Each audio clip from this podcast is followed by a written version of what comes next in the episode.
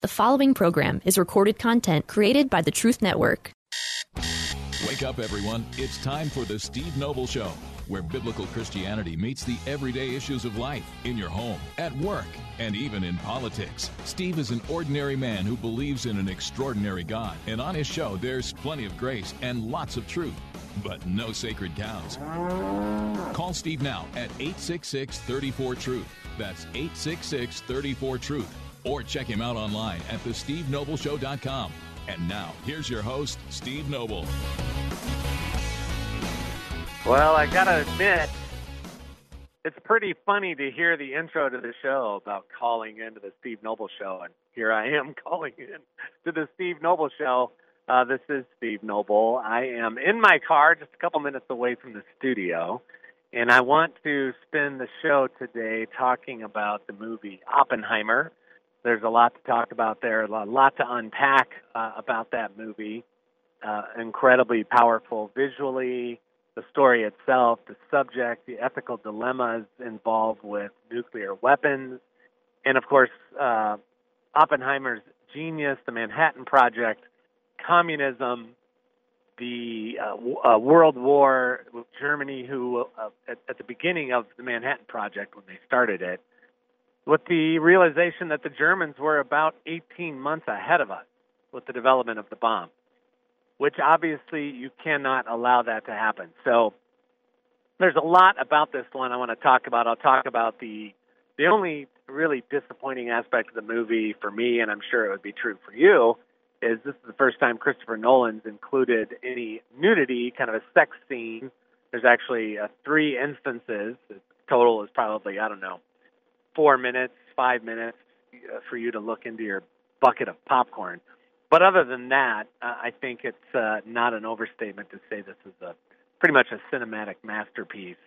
But I will be in the studio here in a few minutes. I was just over in Winston Salem. I talked uh, briefly earlier this week about Stu Epperson Sr., uh, co-founder of the Salem Radio Network. Stu Epperson Jr. is the founder and president of the Truth Radio Network, which many of you are listening to me on right now. And so, uh, because both Little Stu and Big Stu were instrumental in me being what I'm doing right now, being on the radio and a lot of other things, uh, their encouragement and uh, and subtle nudges to act on the gifting that God had given me, the ability had given me to do this uh, altered the trajectory of my life, and it's impacted a lot of other people in a lot of different ways. And so uh, I could not not be over there, at least for the visitation. So I drove about an hour and 45 minutes over there for the visitation, left at two, and then if you're in North Carolina, you know what I-40 is like.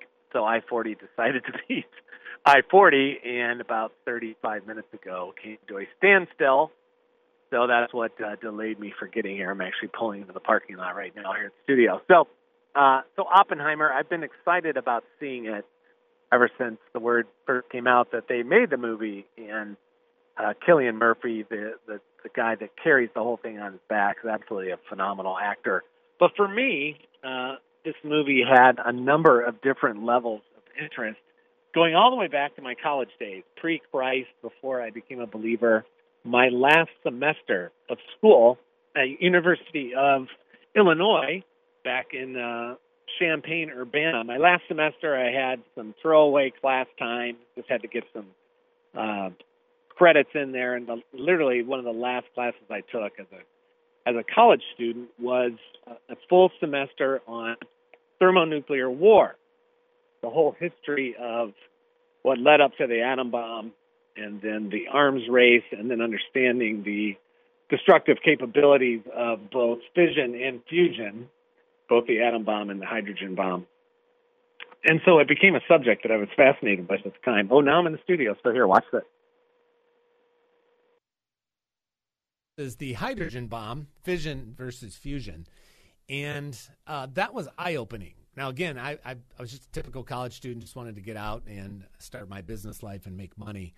And but the destructive power of that, and then you know overlaying various nuclear weapons that we had already developed, both us and the Russians, into real world scenarios. Uh, pick a city, pick a bomb, airburst, ground burst, and then you look at the uh, immediate destruction, how far out it goes, how far away do you have to be from like Fat Man or Little Boy, the two bombs that were actually quite small that we dropped on Hiroshima and Nagasaki, to uh, uh, you know vaporized if you're right by the the detonation site, or third degree burns, you lose your eyesight, or the amount of nuclear material, radioactive material, which you know they estimate somewhere 150 to 220,000 people died in those two bombings.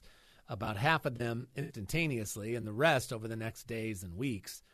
And then to apply that in the modern world uh, was haunting and chilling. And, and again, I, I was not a believer at the time, so I didn't have an appropriate level of appreciation for just humanity in general.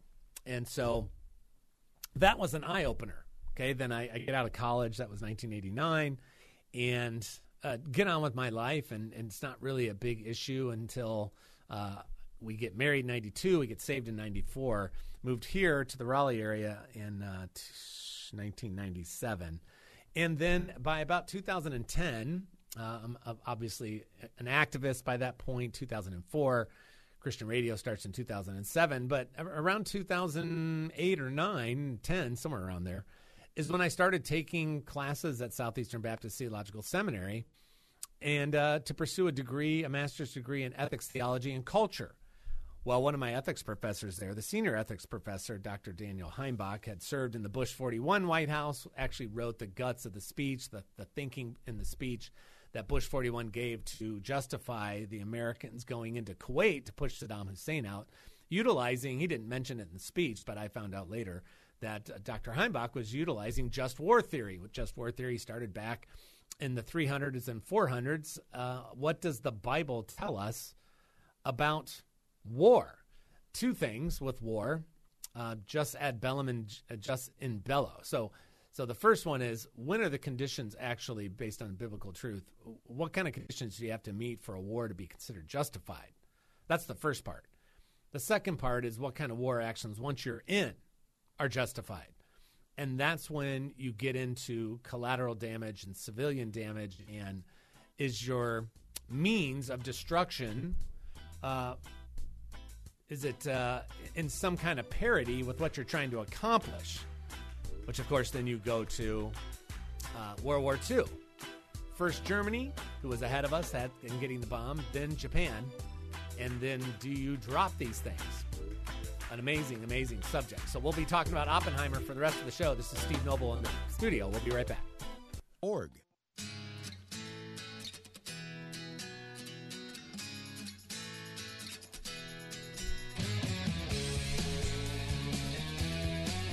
Welcome back. It's Steve Noble, the Steve Noble Show. Good to be in the studio rather than in my car, calling in, uh, talking about Oppenheimer, the movie that just uh, released yesterday. We saw it in IMAX. I wanted to see. Uh, there's only a couple theaters around the country that can show it in the full IMAX that Christopher Nolan made it in. Have you seen a picture of that, the actual film, uh, like the reel is eight feet wide. I think it weighs 600 pounds. So he shot it in IMAX film. He shot it in I think 70 millimeters. So if you, the closer you can get to what he actually did cinematically, um, then that's why I, I, would I wouldn't wait to see this on a on a home. I wouldn't wait to, for Amazon Prime, and I wouldn't see it in a normal theater personally uh, to maximize the impact, not only visually and cinematically, but with the topic at hand. Uh, it, it's kind of like Sound of Freedom, which just crossed $100 million, by the way, in sales and it's being attacked as a QAnon movie, which is so ridiculous, which tells you uh, that they're hitting a little close to, this, to the mark with the issue of tr- sex trafficking, especially child sex trafficking with people on the left and Hollywood. So praise the Lord for that. But Oppenheimer, again, let me just remind you that there are uh, there's uh, there's three scenes with nudity. Uh, it's not crazy sex scenes, uh, but it's you know it's graphic enough. And and I thought totally like, what's the point? I read several articles before I saw it about Christopher Nolan, who's never included that in his movies before. Uh, but Oppenheimer, uh, much might, may surprise many of us, was kind of a ladies' man and uh, had several affairs, and so he had this strange sexual aspect to his life. And Christopher Nolan just thought that was important to uh, visualize that. I disagree. I, I, think that was below Christopher Nolan to do that. Uh, whatever. I mean, and, and I understand some of you will be like, okay, well, forget it. I'm out. I understand that and I appreciate that and I respect that. I'm in a different place because I talk about these things and I use them for what I do, not only here on the radio, but I'll be talking about this film as I do the subject of nuclear war and nuclear weapons in my classes. So, uh, incredible and cinematically, it's mind boggling. Uh, the the Christopher Nolan makes epic movies, beautiful movies. Part of it's in black and white, part of it's in color. I would tell you, you definitely should read up a little bit just on the general arc of Oppenheimer's life, because this movie, like Christopher Nolan, if you saw Dunkirk, Dunkirk was actually three different timelines in the course of one movie. A part of the timeline took took, took place in one hour. That was the airplane scene. Uh, that was actually just one hour in the airplane context. Then there's uh, the, the guys that were all together there's a there's an hour, there's a day, and there's a week, and those three storylines all play together during the movie Dunkirk, and and it's not done quite like that with Oppenheimer, but you have Oppenheimer before the Manhattan Project, and his kind of rise to uh, fame, especially in the scientific world, and going to Germany and, and Cambridge, Oxford, all those places. The guy was absolutely brilliant uh, Brainiac, and then during the Manhattan Project, so that kind of feels like the present time. But then they go forward 10, 15 years after that. Uh, you get into the Red Scare and McCarthyism and communism, and now you're into the arms race. And that's where you see Robert Downey Jr., who's almost unrecognizable in this movie. And so you have three different time frames, and it bounces back and forth. So if you don't know anything about the arc of Oppenheimer's life, you should probably read up a couple of things. Here's just a couple of Oppenheimer quotes, just so you kind of understand where this guy uh, comes from. So he one of the things he ran into in the Bhagavad Gita, uh, which is the the uh, sacred text for I think Buddhists or Hindus. I can't remember which is off the top of my head right now. Uh, there's a text in there where it says, "I I am become death, the destroyer of worlds," and that really haunted him as he went into the Manhattan Project, realizing what they were doing, uh, but the need to do it. So Germany, we found out early on in the war, was about 18 months ahead of us in developing this type of weapon. And, and, and you cannot do nothing. Uh, whereas, and at one point in the movie, Oppenheimer's like, hey, listen, oh, another, another scientist, all these scientists, are, a lot of them are struggling with this patriotism, nationalism, uh, and then the ethics of creating such a super weapon. And, you know, say, and he said at one point, I'm not going to give you any spoilers here. There's not really a lot of that in this movie. Um, at one point he's like, "Hey, listen, I, I, I don't know that I can trust us with this, but I know we can't trust him with it. Him being Hitler." So we didn't have a choice. Okay, so just a couple of quotes from Oppenheimer. The optimist thinks this is the best of all possible worlds. The pessimist fears it is true. The fascinating mind. Any man whose errors take 10 years to correct is quite a man. Uh, there must be no barriers to freedom of inquiry. There is no place for dogma in science. The scientist is free and must, and must be free to ask any questions, to doubt any assertion, to seek any evidence, to correct any errors. I wish uh, Fauci had known him. Uh, the peoples of this world must unite or they will perish. So there's there's a pretty dark side to Oppenheimer and, and his understanding as a Jew and his understanding of human nature and what mankind would, would do. My childhood, he said, did not prepare me for the fact that the world is full of cruel and bitter things. Now, when you read stuff like this, if you have a if you have a, a pretty developed Christian perspective, you should understand all this stuff. He said, when you see something that is technically sweet, you go ahead and you do it, and you argue about what to do with it only after you have had your technical success. That is the way it was with the atomic bomb. Hmm. I mean, Science is not everything, but science is very beautiful. If atomic bombs are to be added as new weapons to the arsenals of a warring world, or to the arsenals of nations preparing for war, then the time will come when mankind will curse the names of Los Alamos and Hiroshima. He actually said that in his parting speech with the scientific team there at the Manhattan Project. They built that little town out there in Los Alamos. Families moved there. They had to give their whole, their whole lives there. Security obviously was a big deal. And so the movie, the movie again is just beautifully shot. It's very intense uh, at times, especially when they're developing the bomb and considering the consequences. So I mentioned at the, at the opening of the show, I uh, took one of my classes in my master's degree in ethics, theology, and culture was on just war theory. What does the Bible teach us about war? And you look at it just war theory, which started back in the 300s and 400s, very early on, the church fathers, uh, is like going to war. Uh, what what conditions do you have to satisfy in order to go to war and call it a just war? Do you have a just cause? Is it a competent authority calling the shots? Is it comparative justice? Is there right intention? Are you going to war for the right reason? Is it the last resort? Do you have a probability of success? Is there a proportionality of projected results, meaning going to war is not justified unless for something worth more than the cost of achieving it? And then right spirit, going to war is not justified unless with regret that what must be corrected can be done no other way. So it's a last resort. Okay, so if you can cross all of those lines, you're in what uh, theologians that work in this area would call it you're in a just war. But then the question, and Oppenheimer is going to struggle with this one, and you'll struggle with it too, is what do you do once you're in war? Where are the limits? Are there any? So now we go to what's called just in bello, war actions that you can justify from a Christian perspective once you're in a war. The first one is proportionality.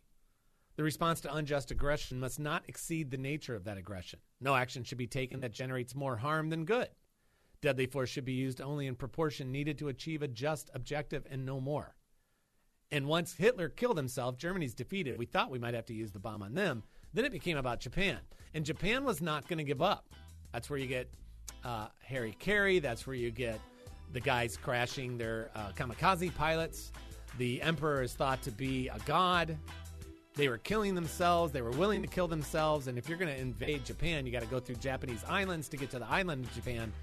And we're looking at maybe a million dead, maybe half of those being Americans. What do you do? This is Steve Noble. We'll be right back.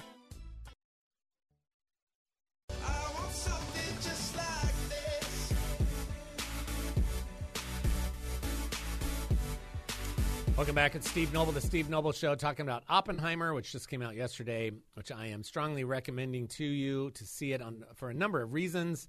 Uh, the one reason that two reasons, what I would understand you would not want to see it is because Christopher Nolan totally messed up, and and I don't. I think his reasoning is lame, but he does have some nudity and a couple of sex scenes. They're not crazy, but they're they're offensive and unnecessary. I think it's totally unnecessary. So stare at your popcorn. But but if you're like, I'm not going to go see that trash. I understand.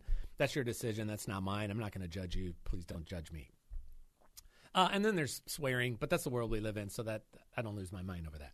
Uh, but other than that, it, it's a, it's a masterpiece cinematically, and the subject is so important, and understanding what happened, and and the unbelievable human achievement of splitting an atom with fission and fusion. That's where you get atom bombs and hydrogen bombs. And then uh, the nightmare of it all and the ethical dilemma of it all, which is why I'm taking you down the road a little bit of just war theory today. So I was talking about uh, Christian just war theory. You got to cross several bridges to, to say you're in a just war. And then once you're in one, you have to act in as much of a just way as you can. Okay. And so these are kind of the, the Christian uh, barriers on either side of the road of war, which nobody should ever be happy about. You, you, you, that's one of the things. You got to have the right intent. You, can't be, hey, this is great. Let's go kill these people. Uh, no. From a Christian perspective, it, it's never something you get excited about. So, proportionality, the response to unjust aggression must not exceed the nature of that aggression. Uh, that's like you uh, you push me over in the mall and I stab you in the back. That out of proportion, right? Got it. Discrimination. Now listen, a distinction must be maintained between combatants and non combatants. Although non combatants may lose their lives or suffer as a result of military action, there must be no direct intention to take the lives of innocent civilians by attacking non military targets. Nothing justifies indiscriminate slaughter. So I have this conversation with my students. And we talk about Hiroshima and Nagasaki and the dropping of the atom bomb, which is obviously the end result of Oppenheimer. And uh, can we check this box off? Can we say that the dropping of Fat Boy and, and uh, Fat Man and Little Boy, two atom bombs that we dropped, which were very small, kilotons, 15, 20 kilotons, uh, was does that are we good there with discrimination? No, because we killed almost entirely civilians, and it was kind of a shock and awe thing. Uh, there weren't any military targets big enough to really create enough scare in the Japanese who are not going to surrender by invasion. So you're going to have upwards of a million dead U.S. soldiers, Allied soldiers, Stalin had said that he would come help. So Stalin's in there, Russia's in there. The, the, the building up of Russia. He says, yeah, yeah, we're gonna all these little countries we're taking over in Eastern Europe. Yeah, we're gonna let them have free elections. Yeah, right, whatever. That was a joke. Uh, but th- but they needed Russia. We wouldn't have defeated Germany by ourselves without Russia attacking from the east. And so, uh, but we didn't need the bomb for Germany anymore because Hitler killed himself and that was done. But with Jap- Japan, what are you going to do? And so, in picking targets, they had eight or nine cities. They talk about this in the movie, and they ended up with Hiroshima and Nagasaki, which are population centers. That's a clear, that's a clear problem with discrimination and just war theory. Then avoidance of evil means. There can be no use of evil means even for a just cause. Means prohibited as being evil include executing prisoners, taking hostages, pillaging, raping children. Okay. And then you go to uh, some more things. If we're looking at Christian just war theory, good faith, as much as possible, the enemy must be treated in good faith in order to keep open the possibility of reconciliation once the fighting is over. We definitely achieved that because we rebuilt Japan. Probability of success. You don't you don't do things in a war if there's not a probability of success. Otherwise, you're just wasting human lives. And from a Christian perspective, you can't do that. Proportionality projected results, and then right spirit. Soldiers must love the enemy even while fighting and should regret having to kill or wound the enemy even while using deadly force. Okay? And Oppenheimer was struggling with all that stuff. That's why, for me, watching this movie, with having t- taken that one semester class in thermonuclear war in college and then Christian ethics as a master's degree and specifically just war theory, and then in my classes, uh, I'll put a link up on on Facebook Live and on Rumble for something that I s- discovered several years ago, which is called Nuke Map. Okay, Nuke Map. So you need to go to the Nuke Map, web, Nuke Map website, and you just pick a city, and then you can uh, drop down, drag the marker to wherever you'd like the target to be. So right now I've got it in downtown Raleigh, for example, and then uh, choose a warhead. How many kilotons? Or just pick one. So you have this big drop down list of all these bombs. Uh, Fat Man, the Nagasaki bomb was 20 kilotons. Okay, Little Boy, the Hiroshima bomb was 15 kilotons. The Trinity test, which is what happened at Los Alamos, was actually bigger than both of those. It was like 25 kilotons. But they could afford for it to be bigger because the devices on the plane had to be smaller. Then you start looking at other things out there, and you're like, oh, well, here was one that was common called the W76. That's got a that's 100 kilotons. That's five times bigger than Nagasaki and Hiroshima. And then you start looking through the list and you go, uh, Ivy King, the largest pure fission weapon tested by USA. That's her, that's that's a hydrogen bomb. That's fission versus fusion. 500 kilotons. Hiroshima, 20 kilotons. This one, 500 kilotons. We had it. Topol SS 25, which is currently in the Russian arsenal, 800 kilotons. We have the Minuteman 1 warhead. Does that ring a bell to you? One megaton. That's a 1,000 kilotons. So let's just drop that one. One a megaton bomb, a W 59 Minuteman warhead. We used to have thousands of those. Uh, do you want to do you want an air burst? Do you want a surface burst? Air burst, you, you, you, you blow it up 500, 1,000 feet off the ground. You're going to do less immediate physical damage, but you're going to have more radioactive damage. It's going to go further. Or surface, you reverse that. And what do you want to know? You want to see casualties? You want to see radioactive fallout? And then there's a red button on the screen. It says detonate, which I just hit. Okay? So I'm looking at Raleigh, downtown Raleigh. Just so you know, I mean, estimated fatalities, like immediately, 130,000 people. 130,000. Raleigh's like 600,000 people. She just wiped out 20% of them. Estimated injuries 253,000. I mean, in any given 24 hour period, there are on average 742,000 people in the light 1 psi blast range of the simulated detonation. And then it'll show you, when you zoom out, it'll show you where all the radioactive material goes based on prevailing winds.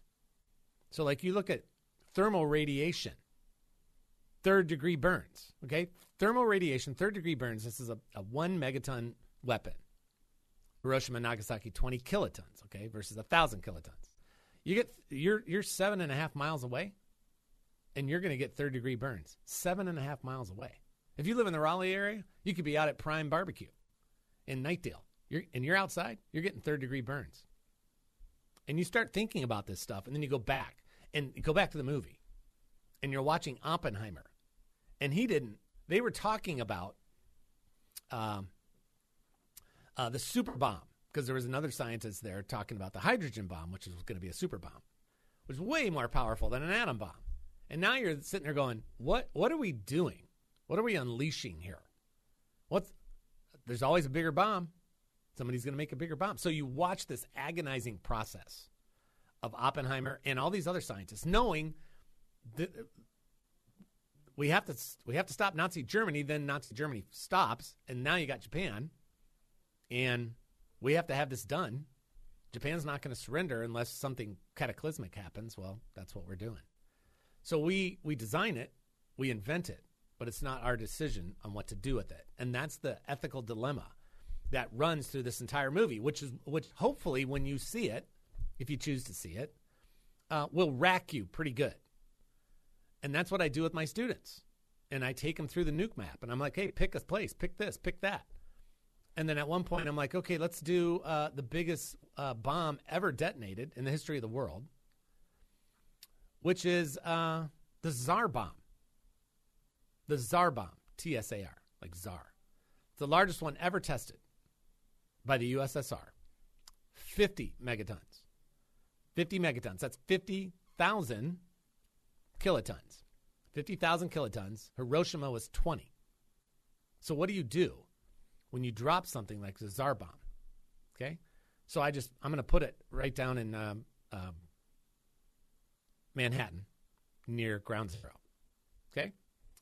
Uh, I'm going to do a surface burst of this warhead, which was detonated up in Siberia. Get this the mushroom cloud went up 60,000 feet.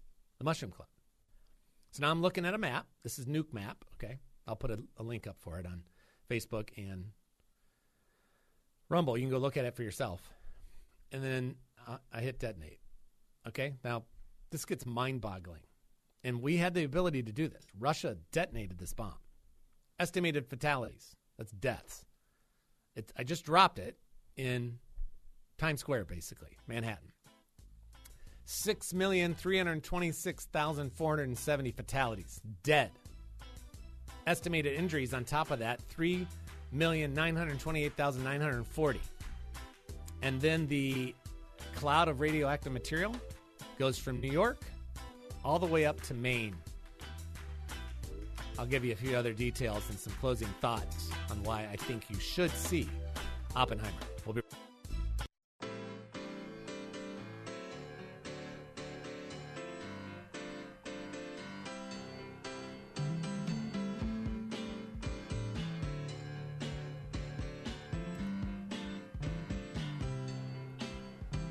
back. It's Steve Noble, the Steve Noble Show, talking about uh, my experience yesterday with Oppenheimer and uh, where we're at just in terms of the power of this movie cinematically.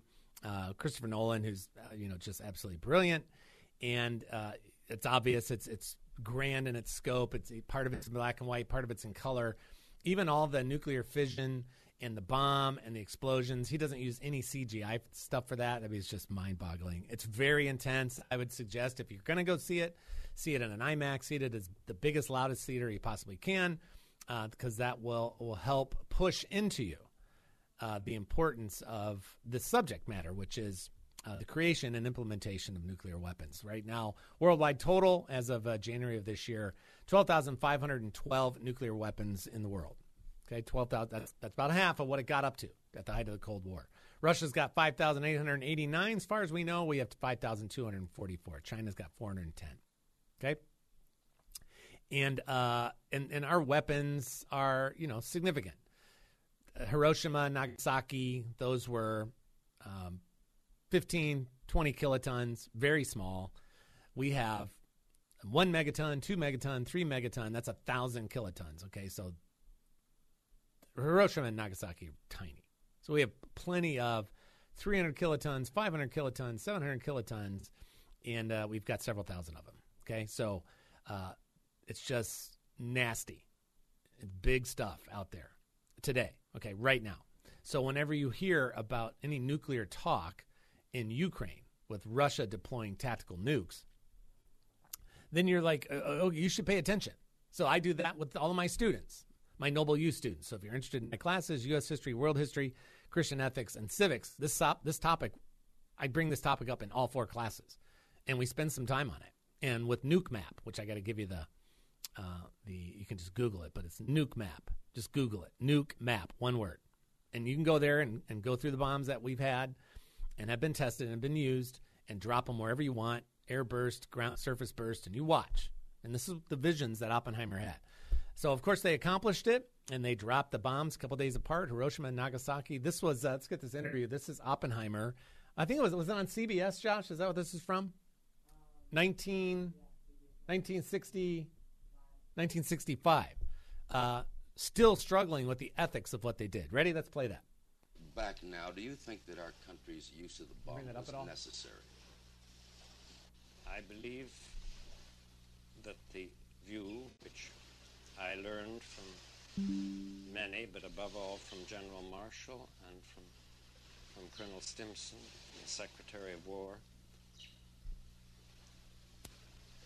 The view that they had that we would have to fight our way to the main islands and that it would involve a slaughter of Americans and Japanese on a massive scale was arrived at by them in good faith, with regret, and on the best evidence that they then had. To that alternative, I think the bomb was an enormous relief.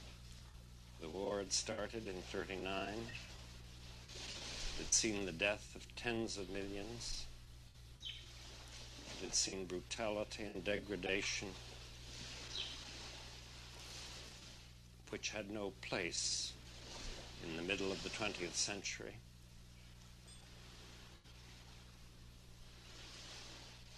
And the ending of the war by this means, certainly cruel, was not undertaken lightly. But I am not, as of today, confident that a better course was then open. I have not a very good answer to this question. Right, that's good. You, you, can hear that, right? And you and you'll you'll see this throughout the movie. Uh, Cillian Murphy, who plays Oppenheimer, who I can't imagine wouldn't win Best Actor for this, but uh, the, just that the, the the fascination with it. He's not particularly good in the laboratory. He's a, he's a theoretical physicist, so he's he, he's got this wild imagination and thing. He's he actually uh, one of the first people to come up with the theory of a black hole, following up on Einstein's work, and Einstein is portrayed in this movie, and so that's fascinating. It's so fascinating, but because of my background in uh, taking a class in college on thermonuclear war and then learning about uh, just war theory when I was working on my master's degree in ethics, it's a very pregnant movie for me to watch because of my knowledge, which is a little n- more than normal for your average citizen out there. But but, but like I said, there's 12,000 nuclear weapons left in the world today. And so this is a very real uh, threat still. And you think now Oppenheimer was really concerned, as he should be, that that we would it, it would get out of control. And you know, there's this funny moment in the movie. It's not a spoiler. There, you've probably seen this in a in a uh, trailer where he's talking to Matt Damon, who plays the general over the whole thing. And uh, you know, there's a very slight chance that you know, this would create a uh, fission reaction that actually doesn't stop, meaning it would ignite the entire atmosphere of the world and everybody's dead. And he's like, nearly zero? How about zero? And no, it's all th- it's all theoretical. I can't tell you it's zero. It's nearly zero. So the fission reaction could just keep going. Think about that. So he would have in the movie, he's got these visions of the atmosphere starting to catch fire, right? And then he's got visions of of nuclear warheads being launched all over the world, Russia versus us, because that's what the arms race, and and that should uh, scare you. Not in an unbiblical way, but but this is the amazing thing. That's what I wrote on Facebook after I saw the movie last night, where I was, I really struggled. I, am sure. Uh, my bride was probably like wondering what my deal was when they were down to the point where they're testing it and some of this stuff is considering the future, and I'm I'm like holding myself together because I'm um, emotionally having a pretty strong reaction, and because I've taught about this stuff and thought about this stuff and learned about this stuff, and and and I always come away from these things, uh, war movies, Saving Private Ryan, stuff like that, and just just kind of grieving about what we're capable of the good and the bad and the ugly. We're, we're, capable of splitting the atom and coming up with this kind of power. But yet, what do we do with it? That's the Tower of Babel. You know, hey, there's, I'm paraphrasing, but God's basically like, hey, there's nothing these people can't do when they put their minds to it, which will be really incredible in heaven and when heaven comes to earth. That's why I wrote, I really don't have the words at this point. Went to the 6 p.m. in IMAX, Oppenheimer last night. So much to ponder, to consider, to fear, and to hope for. I come away from most movies like this where we see mankind's ability to create as well as to destroy, to support and to harm, to tell the truth and to lie, and it breaks my heart deeply. Look at what we're capable of, Lord. And and that's what you're going to see here. And I think we should all be sufficiently aware, just like with Sound of Freedom and being aware of the nightmare of human trafficking and sex trafficking, and particularly child sex trafficking. You should be aware of it it's going on. It should be a part of our prayer lives. It should be you, you find out a ministry or something that's going on to affect that in, in, in a godly way. You should be willing to support that. Like uh, Lantern Rescue, we had our friend on a couple weeks ago. And then with Oppenheimer, you need to see it because you need to be uh, frightened about what we're capable of and still capable of. Now, Oppenheimer, praise the Lord, uh, we didn't go down the road of mutually assured destruction, which was the official position of the USSR and the United States. That's why we kept building up our arsenal. You send one, we send them all. Then we send them all. Then you send your all, and we're all dead. That you're not going to blow, literally blow up every person on the planet, but you will create a nuclear winter that will last for several years because you're going to put so much garbage up in the atmosphere, you literally choke out ultraviolet light, and every living thing on the earth will die. And that's why the Cuban Missile Crisis is a much bigger deal than you think it was. So when I'm telling my students about the buildup of the of the of that, when we got to the Cuban Missile Crisis with Kennedy, and what what's going to happen if we actually blow up one of these Russian ships bringing uh, missiles to Cuba? Is is is Khrushchev going to launch? Are they going to launch? Because they've launched one, we'll launch twenty, but to, or, or we'll launch it all, and then everything goes. War Games. You see that movie back in the early '80s? You should probably watch that one too. You need to be aware. And then our prayer life should reflect the realities of this because this is a reality today. And so Oppenheimer's just just such a pregnant movie on all these levels. Uh, and yes, like I said, there there's three scenes where there's nudity and sex. It's not crazy over the top sex, which is a relative statement, I know. Uh, and so if you're like, no, no, thanks. Okay, I understand that. But now that you know, and and it involves the one actress Pugh. I can't remember her first name. And then you know it's coming. Then stare at your popcorn for two minutes. I think it's worth going around that in order to experience this movie on all the levels that I'm talking about today. And that's your decision. But I'll, I'll talk about the movie. I'm, I'm, obviously not going to encourage my students to watch it because they're all under 18. But I'll, I'll talk to them about it, and I show them the Nuke Map website, which I put up on Facebook and and uh, Rumble. You go look at it yourself. And that's why when God tells us in 1 Timothy, uh, t- 1 Timothy chapter 2 to pray for those in authority over us, hopefully this is a good reminder for you that we need to do that. And think about Ukraine.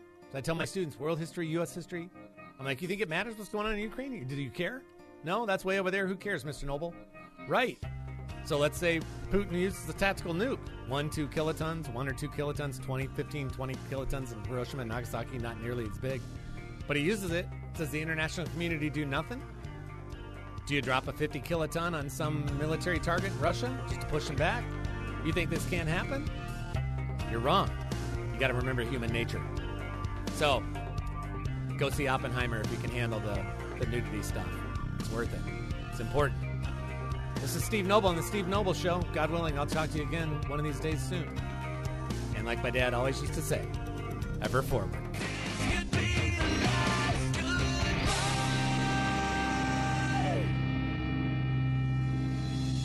Another program powered by the Truth Network.